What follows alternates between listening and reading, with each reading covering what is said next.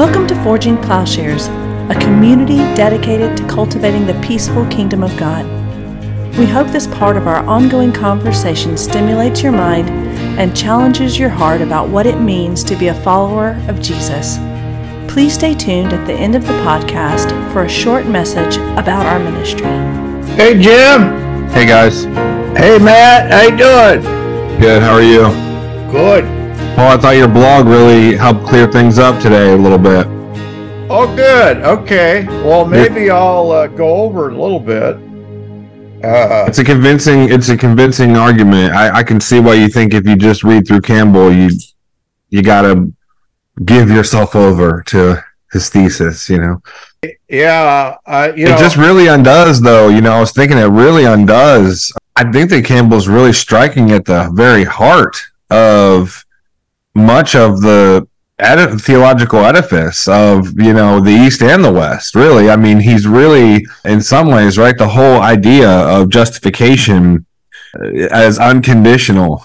Would you say that that's the, understanding of the churches on the ground on the ground level you know are, are most people thinking of the gospel as an as an unconditional unqualified god saying yes? The those opening chapters of romans are uh, just rhetorical, showing the inadequacy of the law in every way, and that we would still say that you know that we'd have to participate. I mean, that's the that's the thing. It's like we say it's unconditional, but it's like we were saying in the talk before that from God's pers- from God's end, it's unconditional, but humans make it conditional.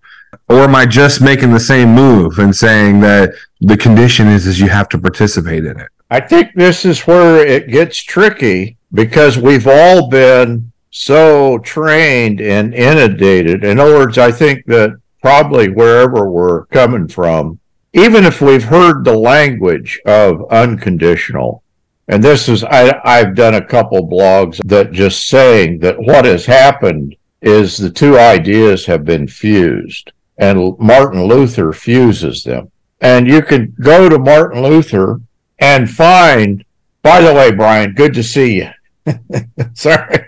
We, we jumped right in here. You could go to Martin Luther and find a clear statement of an unconditional salvation. Unconditional I mean, doesn't he says things like, you know, sin boldly or something like this? But you can also go to Martin Luther and find not only the opposite, but a torturous opposite. In other words, by the time he gets through saying what is required, in other words, oh, justification by faith. Faith is unconditional.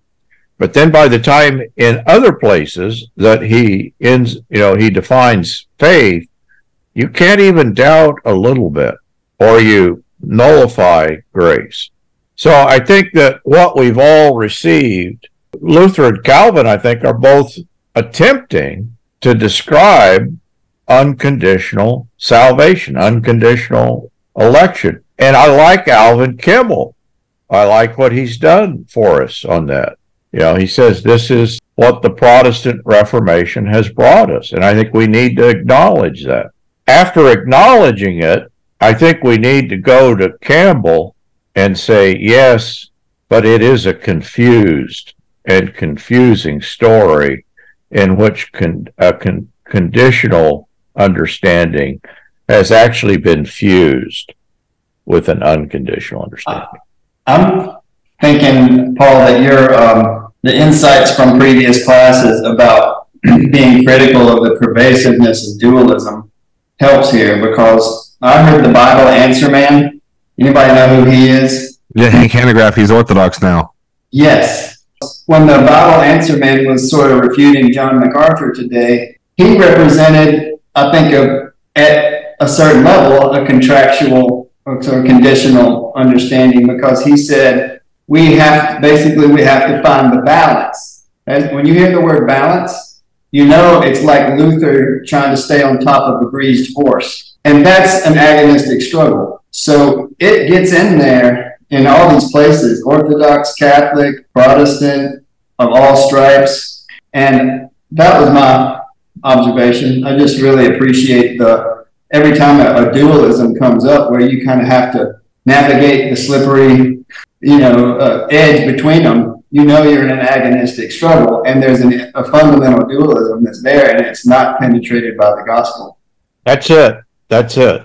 In one sense, this actually really makes Romans easier to understand. You know, the way that we've been uh, taught Romans, it gets extraordinarily confusing to read through, just starting in chapter one, going all the way through.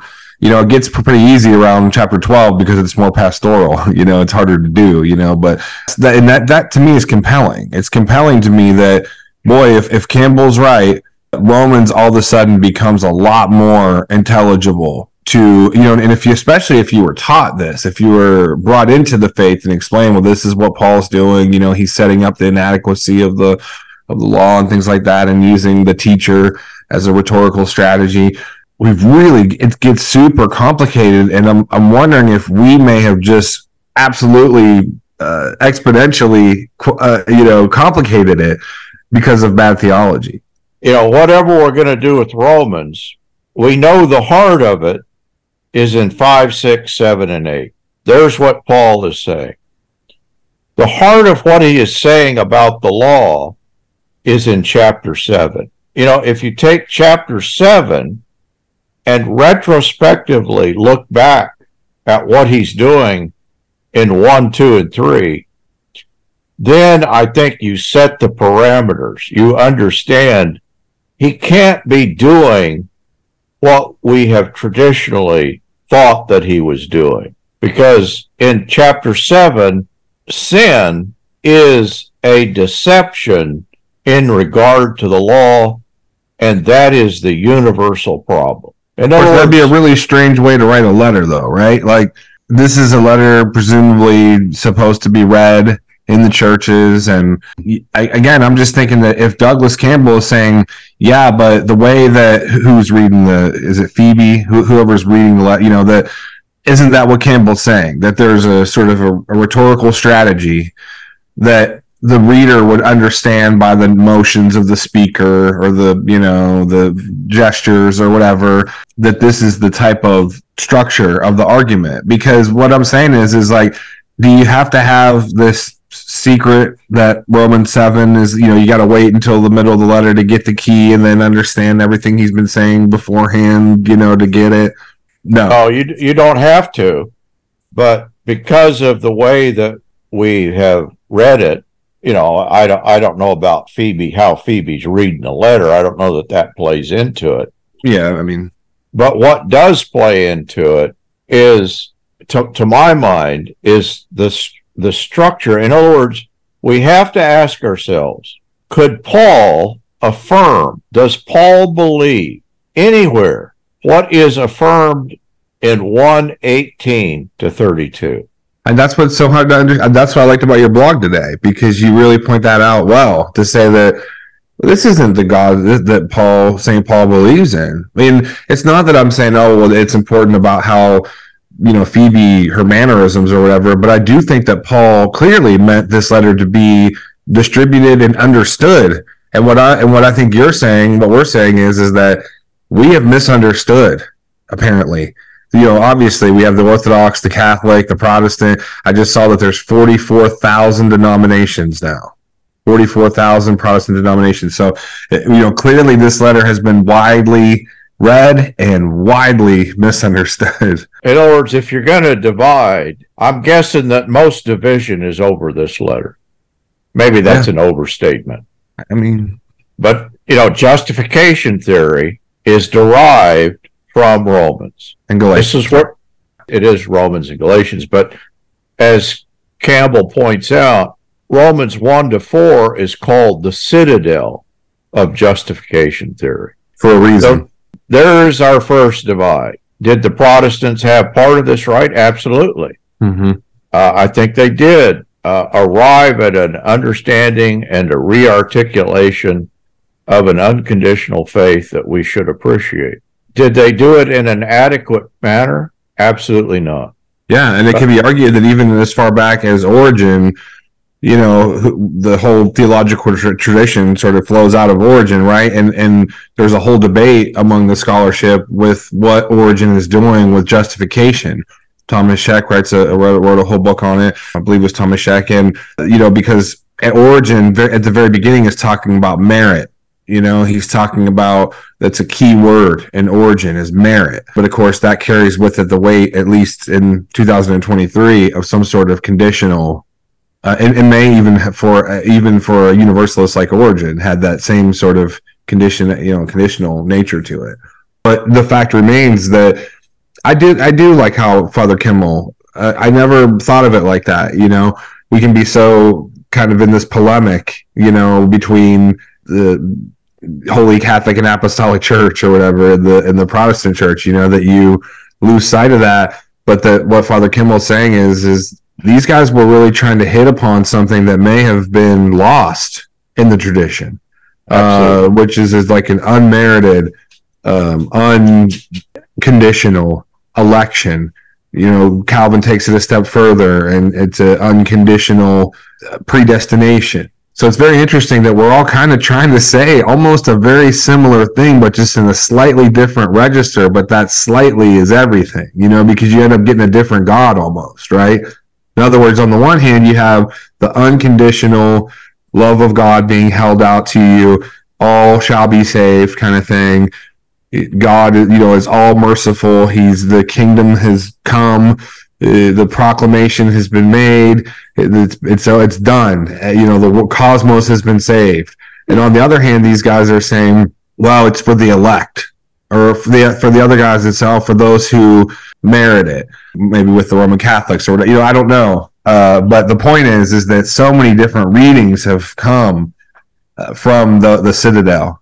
If nothing else, we can clear up. I think clearing up the Book of Romans and I think Campbell has done that. At least he's done that for in to my mind. I mm. think this is a huge step. Now that doesn't mean we don't have questions and issues otherwise. Uh, and, and what you're and what you're saying, Matt, I just want to emphasize a part of what you're saying here. I think that it may be that like people within justification theory, the Roman Christians did not know what to do with the resurrection. Right. And right. notice that Paul begins the gospel, his gospel, with a pronouncement of the resurrection of Jesus Christ. In like the third verse or something of the of the letter. And it almost me, makes me think, you know, if 16 and 17 is not his thesis, boy, he's sure going to develop the concept of resurrection as a key part of that which saves. It may be, you know, in this is picture of uh, propitiation or however, you know, expiation in uh, 323. If this is a reflection of what these Christians believe, I don't think that they themselves have an appreciation for the resurrection. They know about the death of Christ and how that pays for their sins or something. But that what they've missed is, well, our real problem is that we we're in bondage to sin and death, and that sin, and this is Paul, this is chapter five. Five is as unconditional as it comes. Either you're in the first, there's the first Adam, everything that was in the first Adam is undone in the second Adam. Now, Paul certainly adds to that, and he builds upon that. But that's where he begins. And that's, I kind of, there, our reference point then is that in the first Adam comes death, in the second Adam comes life. It is resurrection is an integral part of what, of how Jesus saved. And you said that, Matt. I was just kind of, I, I, uh, I was uh, bringing that out. No, I think, think that's, I mean, that's absolutely critical. And the reason why is because of the work you know, you draw all this out in your book on your work on chapter eight. In other words, like this whole, I think that how what Campbell's work, how it relates to yours, is that uh, you know you really are tracing, doing almost like a genealogy of sin and death and the subjectivity, and then that goes all the way up to Romans eight, where in other words, there's all these false ways of being, knowing, you know, our orientation to the law and all this stuff. That that's all going on through up until eight, and then Paul just breaks out into full blown theology proper, you know, where it's the love of God, it's it's community, it's prayer, it's you know, it's life. It's like a pure. I think you know, Paul. Correct me here if I'm wrong. Uh, wouldn't you say that Romans chapter eight, which of course culminates in the love of God, that He is convinced that neither death nor life, you know, so He goes into all that. Is that not His? That is His gospel. That's it. That that now we're we're at the heart of Paul's gospel. In chapter eight, is there a quote unquote teacher? No, no, No, no, there isn't because it's Paul's gospel. And the travesty is we imagine Paul's gospels back in one to four How so? because we're doing false teacher gospel. We're doing legalism. We're doing retributive justice. We're doing a law based understanding. And so the question, you know, really the big question, if we're going to read one to four in a traditional way, we're going to fuse it all together, do justification theory. Can we fit that together with chapter eight or chapter five or chapter six? Right, right. I don't, I don't think you can. only if we think that Paul's getting poetic there, right? Yeah. Like or something. I, I, it's such a good question, you know, like how. I mean, but I, it makes sense that that one to four we hold on to it, right? Like that to me, reading this whole the whole argument to me is almost like r- demands a theodicy of like how God could you could this be the case for all of these years and so much pain and suffering coming from the travesty of us holding on to this. But if it's part of just the way that, like, whatever our, our nature, whatever the the typo- the topology of of the superego, right? If if somehow it's just part of it, it's so hard to escape that. Um, maybe that's just why it's always been there. Um, and maybe Paul's letter just didn't stick. You know, the Roman Church got it, and I thought, thanks, Phoebe, for reading this to us. We'll think about it. I don't know. Yeah. But Paul, my, my question though, Paul, with Campbell though, and again, I guess I would just have to do the reading. So what does he do? Just go through every verse in one through four and says, "This is Paul. This is the teacher. This is Paul." Because that's where the problem for me comes in. It's like, well, man, who can who can do that work, and who who knows who's right and who's wrong? And was Paul talking about that? You know, we all fall short of the glory of God, and we're all sinners. Like, was that Paul? Was the where? You know, in other words, where do you find Paul? And this is Campbell's, this is what he's doing. He's not doing just every verse.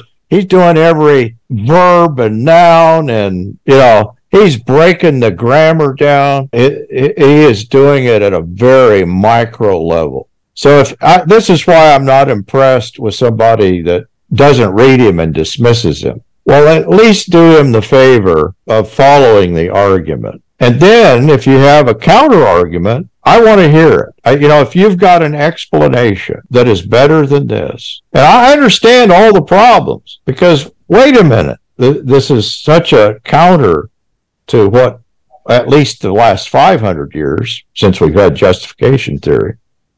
But the argument is, I think, irresistible because of the micro level of his argument. thing about it though is it's so new, right? So that's the pro- it's like that was my first suspicion. I was like, well, have any of the church fathers ever, you know, thought what Douglas Campbell is saying? Have they has anybody been like, oh yeah, look, this is rhetoric. This is what Paul does. This is how he does it. And so for 2000 years, you know, the Holy Spirit has uh sort of we've missed this like Jeff was saying like whoops you know we we missed Paul's gospel in the church you know that seems like But a we big miss, you know, and, and I guess the thing is, is that, and I think DBH maybe even says this in uh, Tradition and Apocalypse. You know, we go for th- hundreds of years on the wrong road, totally, like all Yeah. the time in the history of the church.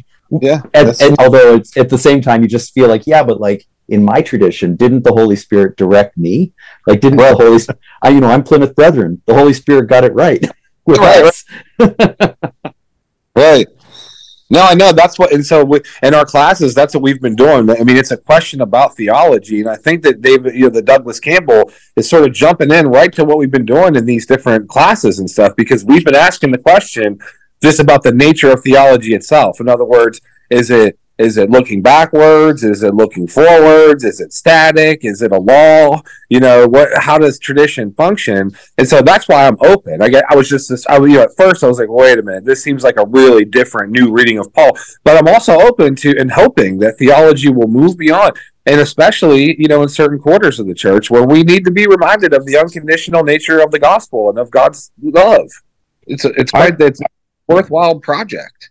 Yeah. Kimel says an interesting thing. He says you could really find out where a preacher of the gospel stands if you ask them, Do you believe that the gospel is unconditional? And if the priest or the pastor, minister, or whatever says, Yes, of course, it's unconditional. And, you know, you could wait for the but you have to you know whatever. In other words there could be a but you know coming.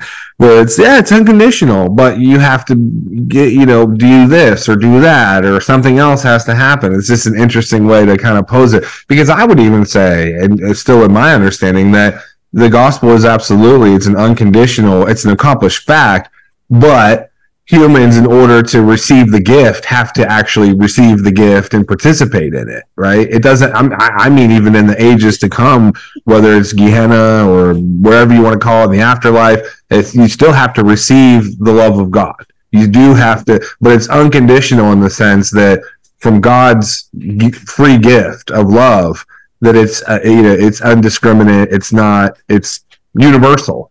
But i would even say but we really do have to receive it in order to you, you have to I mean we got some Kierkegaardian in this regard or whatever. You really do have to appropriate it um, in order to receive it. And I think that this is the teaching of our Lord Jesus Christ too.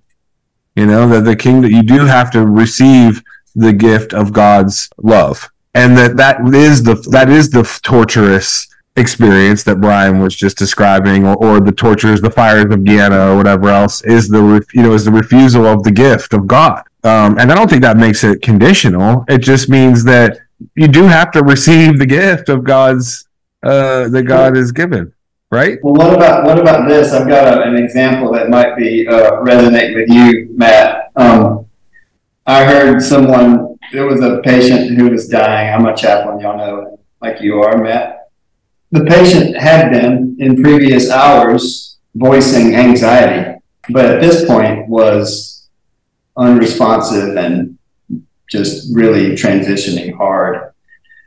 And there was a person giving that a pastor was giving that patient some comfort, and I was present in the room.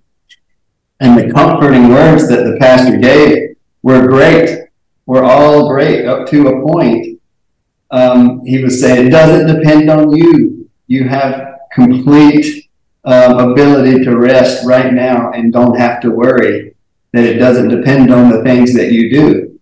And he caught himself and said, only thing it requires is something you probably did a long time ago. Which I was like, okay, that probably just made her anxiety go right back up, right? Were you talking about baptism or what? No, well, he was talking about um, accepting Jesus and meaning it. You know, mm-hmm. if that's a, a work uh, a work of the law, if the new law is if, if grace is founded upon a contract of that preceded it that was law based, and that was plan A, and plan B is that Jesus fulfilled everything. All you have to do now is accept Jesus. Suddenly, I think that's the grounds for just trans- transferring all the anxiety about keeping a million laws to did I really keep that one law I'm supposed to keep? That's that's what I was thinking.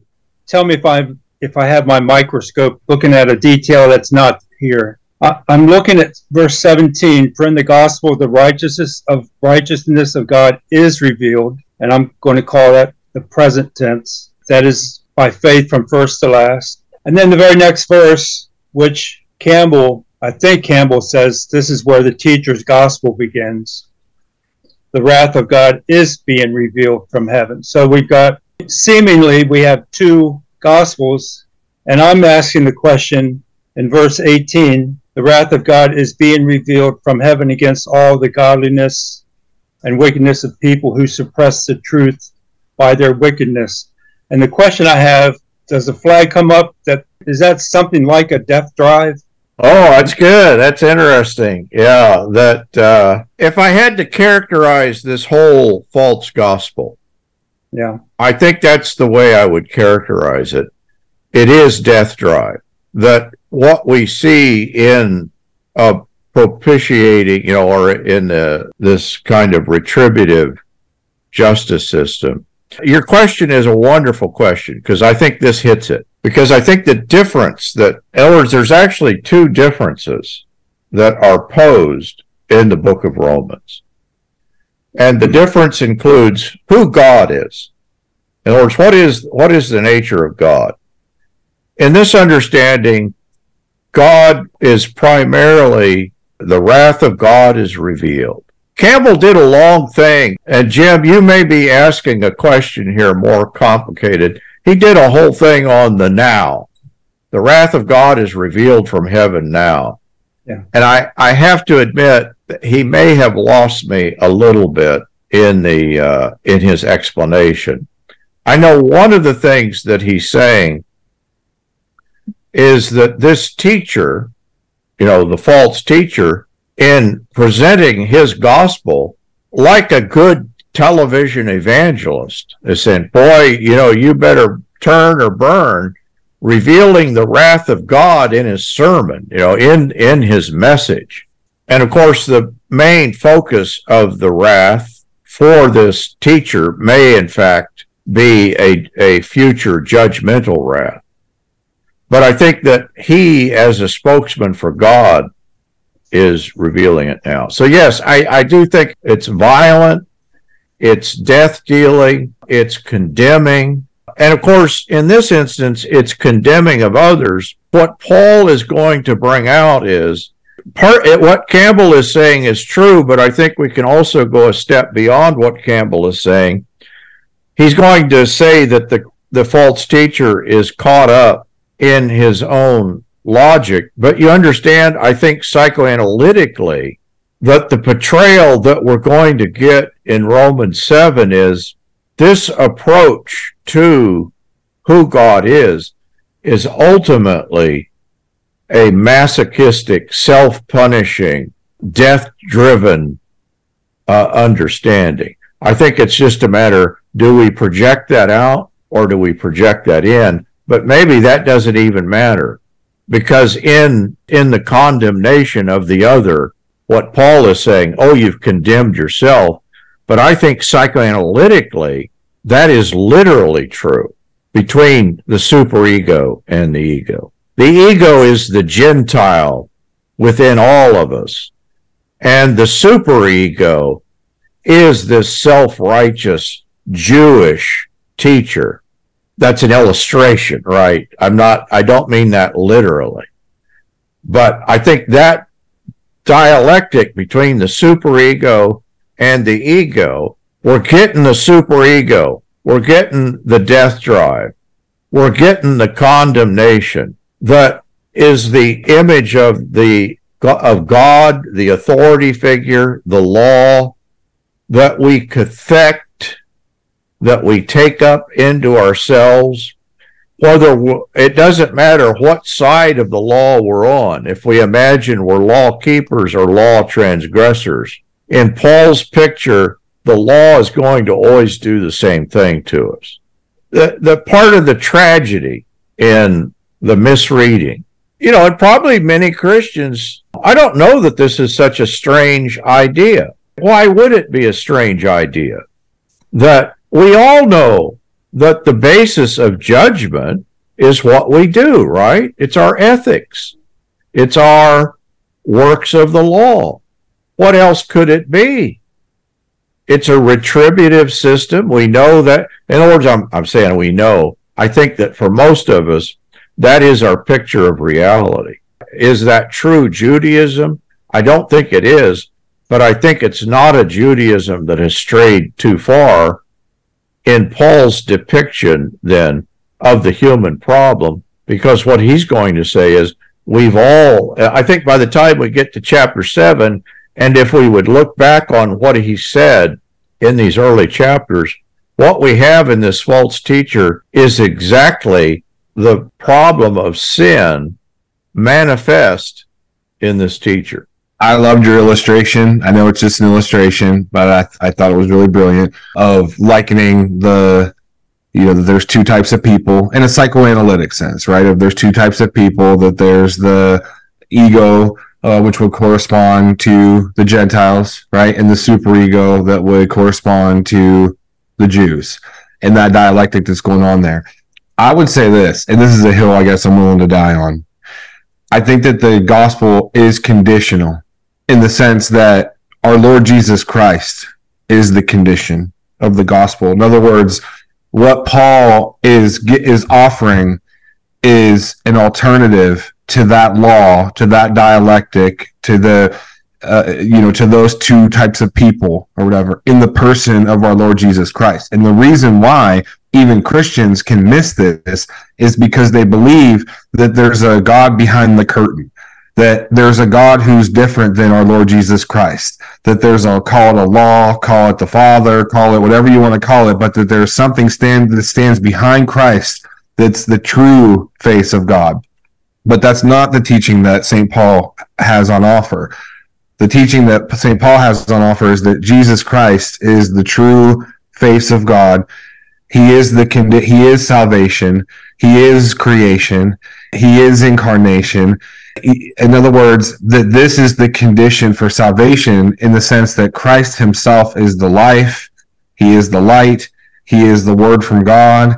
He, you know, he, he, he is the love of God. He's the incarnation of God and that any other teaching or any other teacher who would offer anything up other than Christ or to try to substitute something for Christ, whether it's the circumcision or the law or the food laws or the ethnicity. In other words, we can do it a million different ways and we still do. And that's still relevant to our context in 2023 is that what's always being offered up, even to the church, is something other than our Lord Jesus Christ we can clothe it in Jesus. We can, you know, maybe, maybe it's nationalism, maybe it's whatever. It doesn't matter what it is, but we put, you know, we clothe it in the vestments of Christ or whatever. But my point in all this is to say that I think that what Paul is offering the Romans and is offering the world is God's condition for salvation is our Lord Jesus Christ. And, you know, in other words, you do have to receive Christ. And I'm not talking about the different world religions here or whatever. I, I think that,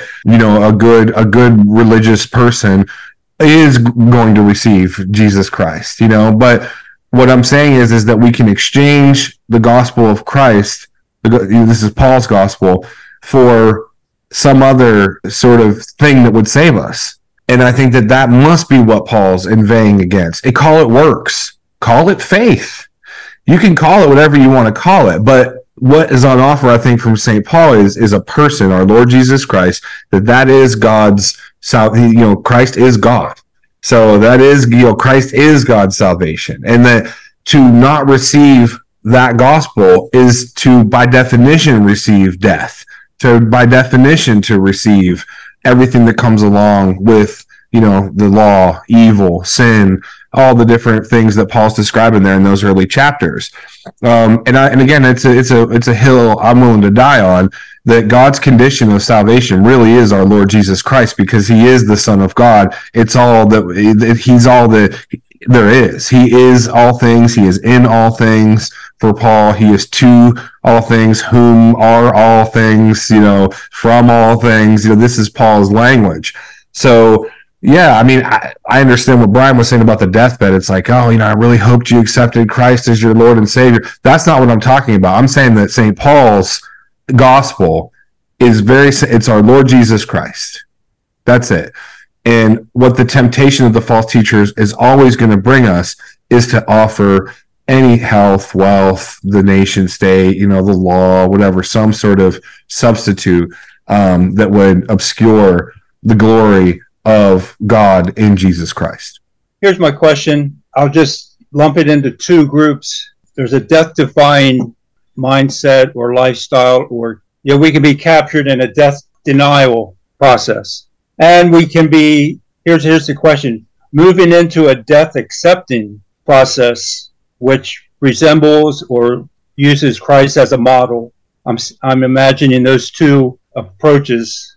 Can you toss out a catalyst or a trigger or a uh, anything that would initiate that movement.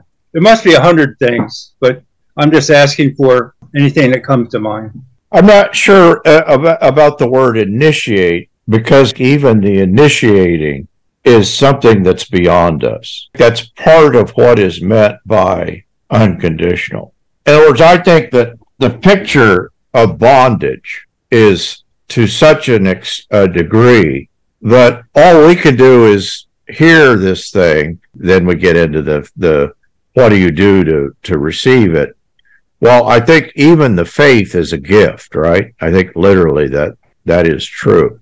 But if I if we could take out the word initiate, the way that the New Testament pictures, you know, in Philippians, the picture of the kenotic giving, the self-emptying of Christ. This then, you know, what we're doing right now, what what I I think we've done is recognize that our entanglement with the law turns out to be definitive of our entanglement with sin, right? The thing that we empty ourselves out of is this thing that we would normally cling to under a retributive, you know, however you want to say it. Uh, it sounds too stiff to talk about works righteousness. Psychologically, psychoanalytically, the nature of the human subject is that we cling, we desperately cling to the law. And by law, I mean the symbolic order, the cultural structures. You know, we could, we need to tie all that in. And once we've got that straight, we recognized what is required is a relinquishing of that system, a deliverance from out of that system, and the deliverance to a new system. Did I hit what you're?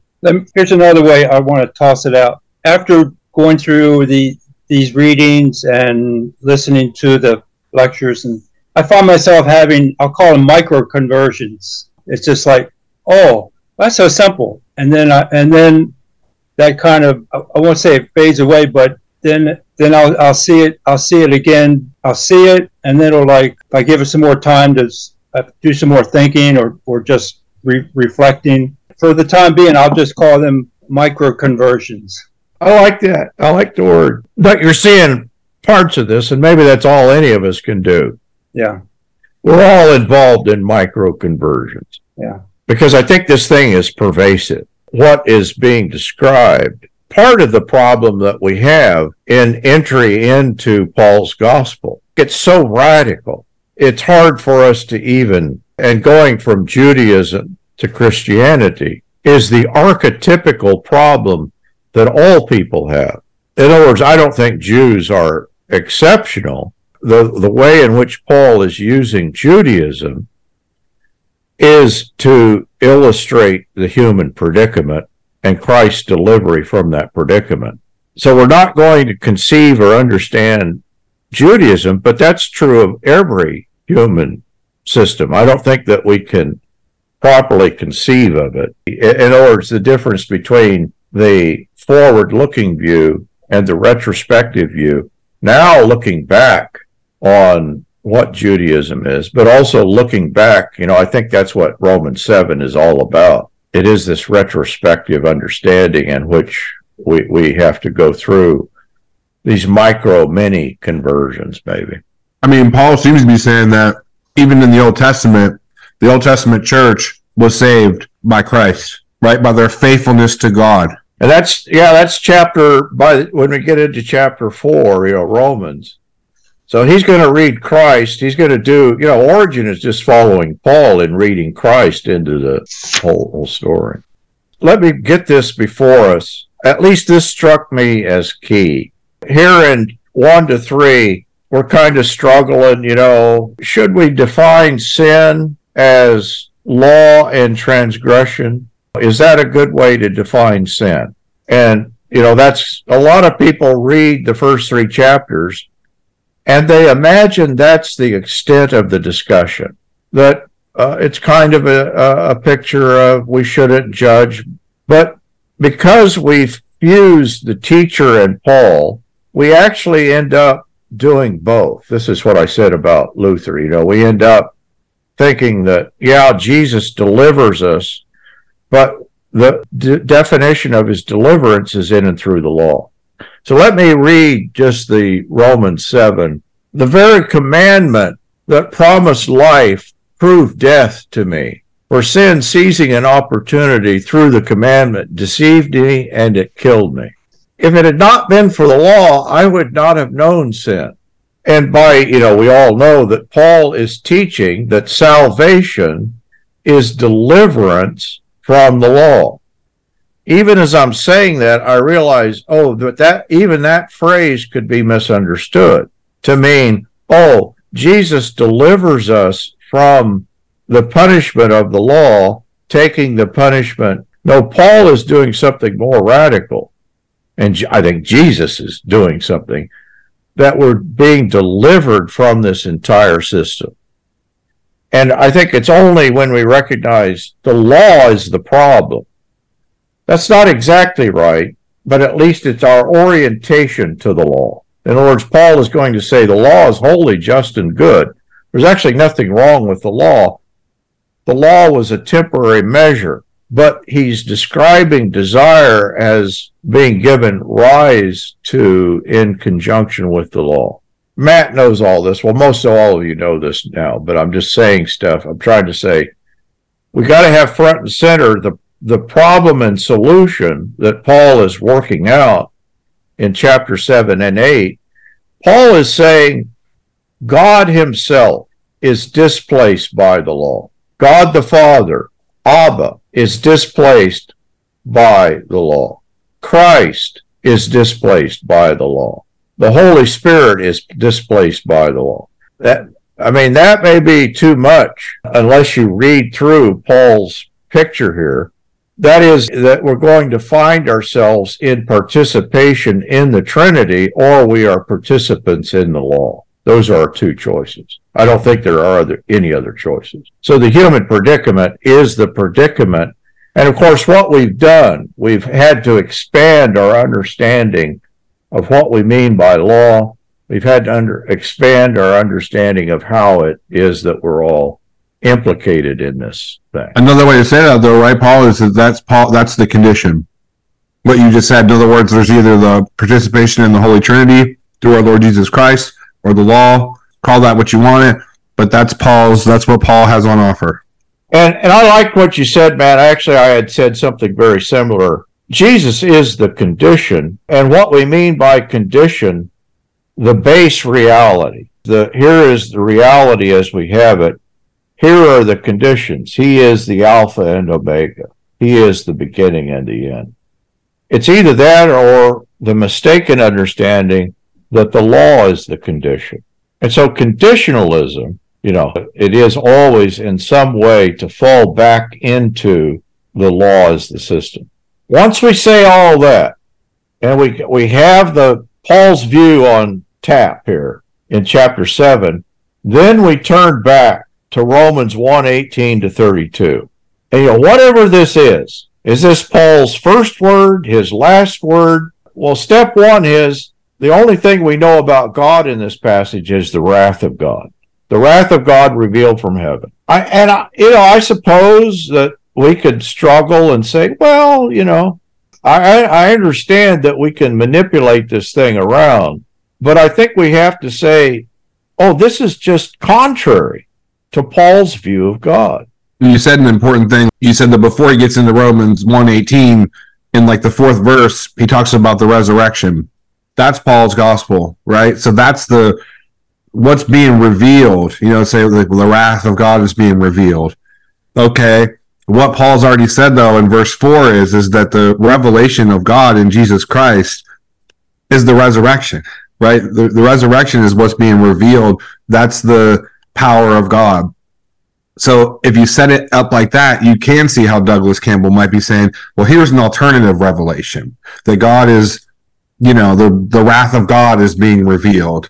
It's like no paul's already said in the fourth verse that like the goodness of god the mercy of god the victory of god over death in christ right? So in other words i'm trying to give myself over to, to campbell's argument and, in your your points here, and I think it kind of it's starting to make more sense. As Jim brought out, you know, if I, I still think we can take 16 and 17, it, there is a thesis being worked out here, but the thesis is in regard to what righteousness and how is it revealed. And we know by the end of chapter 3, he's going to say that a righteousness have been of God has been revealed apart from the law. Christ. So it's Christ. It's, It's the Christ is the right. He is the righteousness, and he is the revelation. It's like the- these guys are saying, "Oh, the wrath of God has been revealed." Paul's whole gospel is is that God has been revealed in Christ, and Christ was not out here, you know, condemning and whatever, right? I mean, Christ was healing and etc. Ah, but haven't we entered dangerous territory here in that giving up this understanding of wrath? What is going to drive people into becoming Christian? Mm-hmm. Because that's the way justification theory works, but actually, that's the way most religion works. That's what I was trying to say, but I didn't say it like that. Yeah. What it, what is the bridge? What is the step? What is the, the what trips the wire to move? Was it was Into it that, catalyst? Was that the word you're looking for? Yeah. Catalyst. When you're saying that, um, I was thinking about Romans ten because Paul starts saying, "How will people call on him if they haven't believed? And how will they believe if they haven't heard? How will they hear without a preacher? And how will there be a preacher unless they're sent?" So there is some kind of um, chain of events, right? You know that that leads to the appropriation of the Holy Spirit in our lives, and for it to spread from person to person, people to people. And so I, I wanted to mention that that Romans ten does sort of get into that a little bit. Yeah, you put that Yeah. very carefully. I like that. One thing I'll at least want to mention is just how Christians behave when they're in a group. My pastor had a sermon. I never heard it said in a, in a pulpit. He said, "I want the kingdom of God to be in this building. I want God's righteousness and peace and joy to be here in this building."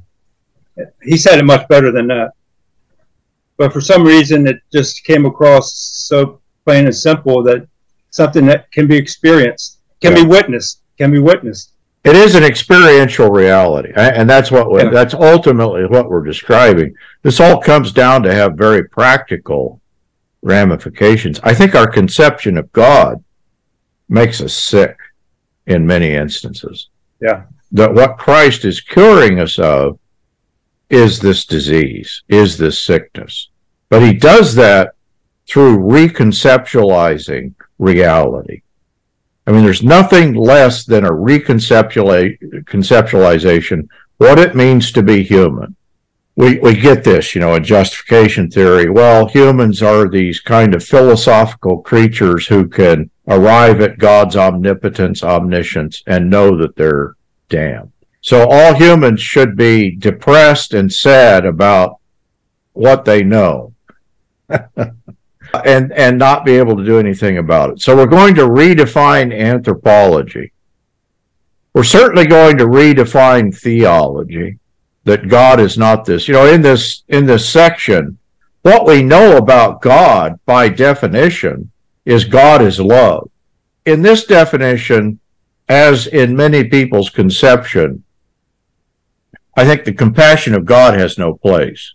God's mercy, really, what Paul is, I think, arguing as Campbell lays it out. Actually, there's no place for mercy in this works righteousness system. Uh, and of course, what is probably behind this, this Jewish false teacher, and we don't want to characterize it as Judaism, he sees Gentiles, of course, as unforgivable and Jews as achieving salvation. And Christ is just, you know, he's naming Christ. But how can you say what Christ has done if we can't pin it to circumcision and the law? We all know that circumcision is the sign of an ethical person.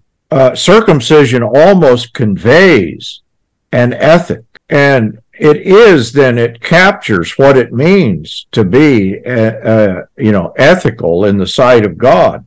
Isn't that the teaching of the Old Testament? This Jewish teacher might be saying. and so the, the whole impetus is put upon the sign. And so Paul, I think- uh, uh, I'm go- I was going to give a quick example that I think might play off of what Jim was saying earlier in like really practical terms. Um, I really saw this whenever I first converted to Orthodoxy that uh, in myself and still see it in others and often still in myself. But that is, is, you know, when we do fall, inevitably we fall, right? Whether it's into this or into that, we all fall. And what I was seeing a lot was that people get really super discouraged because they're like, you know, man, I was on fire, you know, and I just keep falling and going to the same thing. And, you know, in the Orthodox tradition, you're supposed to go to confession, you know, and to be healed, like James says, you know. So, uh, and that humility that comes with going to confession and saying, oh, I did, I did it again or whatever. But you see this agonistic struggle with what we would describe as the law, right? But what a good priest would say is that you're playing the wrong game. In other words, when you start doing that thing, you start beating yourself up and you're like, oh man, I'm, you know, you just start going hard on yourself. That you've really misunderstood the whole thing. And that is the whole point is to just return to Christ. So I'm trying to say this in the precise context of this conversation. In other words, I think that what the temptation is is to always return to the law, to say, "Oh man, I got to get back to doing, being strong and doing the right, you know, and being perfect or whatever you want to call the law." But what I think Paul is saying is that no, we come to Christ. So whether we're standing or we're falling, whatever it is, that the whole point is to return and to receive Christ. That is Christianity. That is the faith. That is how you receive God. It's not through keeping some code. It's not through uh, some sort of performance. It's unconditional in that sense that the moment that you, like the prodigal, come to your senses and say, I will arise and go to my father, you've already, and, and I will receive, you know, and it's like the father receives him, you know. In other words, all of Christianity is about receiving Christ receiving Christ through our minds, receiving Christ through our, you know, eating, drinking, the sacraments, baptism, friendship. The whole thing is about receiving Christ. But I'm afraid that, and I see this again in my own life, and, and, and everybody I think experiences this, that we would exchange that for a relationship with the law which of course is the what Paul described earlier as the superego or the crushing sense of the law or whatever you want to call it. So, in other words, in purely practical psychoanalytic terms, I think that St. Paul is offering a therapy, a healing to say that you are going to destroy yourself if you continue, you know, sort of having this relationship, this misorientation, Paul calls it, to the law because the whole point of Christianity is is to have a relationship with the merciful Christ. So in other words, you know, when you sin, it, someone said a profound thing to me the other day. They said, "Well, how could they say that Saint that David, King David, was blameless according to the law?" You know, Saint David or Saint David, you know, King David uh, murdered, you know, had a guy murdered. He did all this other stuff or whatever. But then they said this. They said, you know, a huge part of the law, if you go back and look at Leviticus and read the Old Testament, isn't just about what to do or what not to do. It's it has to do with what you do when you sin. If you go back and you look at the law, a huge part of the law is about what to do when you do sin. But it's always a returning to God. And so the reason why you could say that King David was blameless in regard to the law is that whenever Nathan confronted him and he repented or he returned to God, that he, you know, he, he his sin was uh, forgiven. In other words, God is merciful, and so we can do that as Christians now too, right? But I think that we really do oftentimes get this wrong. We have a relationship with the law or some code or the Ten Commandments or whatever you want to call it, and that's what we orient ourselves to instead of to the merciful Christ. So, just in a very practical way for anybody who might listen, be listening, it's like if you fall don't go to the law and look at the law and say, man, I'm a dirty sinner or whatever, you know, and crush yourself. go to our Lord Jesus, who is the King of mercy, who is always receiving us. That's the condition for salvation, meaning that's the, he is salvation. That's how you're saved as you go to Christ. So I just find that really helpful on like a very practical level. That can go to the merciful God for acceptance, love, forgiveness, mercy, instead of this impossible law. And I think that that's what the false teacher is holding up, right? In the place of Christ. That's why Paul is inveighing against it. Let me agree with you, but Uh-oh. raise an issue in what you're saying. And I think it's there that part of the argument that Paul, you know, he's beginning to deconstruct what this teacher thinks. And, you know, it's over in chapter two. He says, you know, you need, you know, that God is merciful and you need to repent. You, oh man, you who judge doing, you say, you know, he goes through, or do you dis- disdain the abundance of his kindness and forbearance and magnanimity, ignorant that God's kindness leads you to the heart's transformation? Paul is still working in the argument of the false teacher here. I think that's Paul's voice, but it's Paul's voice giving rise to this guy's understanding. In this false teacher's understanding, all that a Jew needs to do is to repent, return to God, and receive forgiveness. In chapter 2, except where Paul interrupts himself and says, Now, according to my gospel. And so what he's been saying in this section is not according to his gospel. That is, that we can almost arrive at the notion that through the law, we're driven to repentance, return to God, and God forgives us. End of the story. No Christ, no gospel, no Paul. All we needed to do was repent, return to God, and be forgiven. And maybe a deathbed confession on the part of a Jew. You know, all he needs to do is repent on his deathbed, right? That is, if the discussion in chapter two is the parameter in which we're working. Is the gospel primarily about repentance and forgiveness? No. I don't think so.